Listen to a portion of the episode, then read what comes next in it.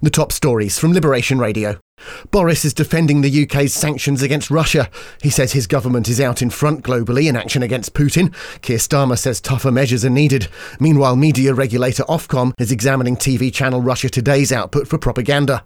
And the Ukraine crisis has pushed petrol prices to a new high. The RAC says UK prices are expected to pass £1.50 a litre. Locally, prices are currently between 124 and 150. From the Jersey Evening Post, we're being warned not to touch any dead or unwell birds after bird flu has been found in the island. Poultry owners are being asked to register their birds with the government. And a man from Northern Ireland has been convicted under Jersey's anti terrorism law.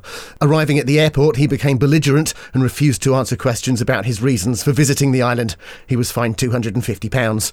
Get the full stories and more at jerseyeveningpost.com. In Guernsey, the Douzaine want ugly scaffolding in St Peter Port to be taken down before the first cruise liners arrive.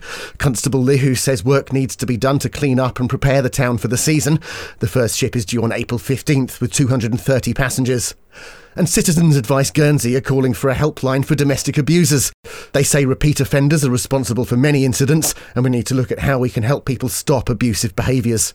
Get your daily news fix with the Liberation Radio News Podcast. Find it on the Liberation Radio app at liberationradio.co.uk or ask your smart speaker to play Liberation Radio News Podcast.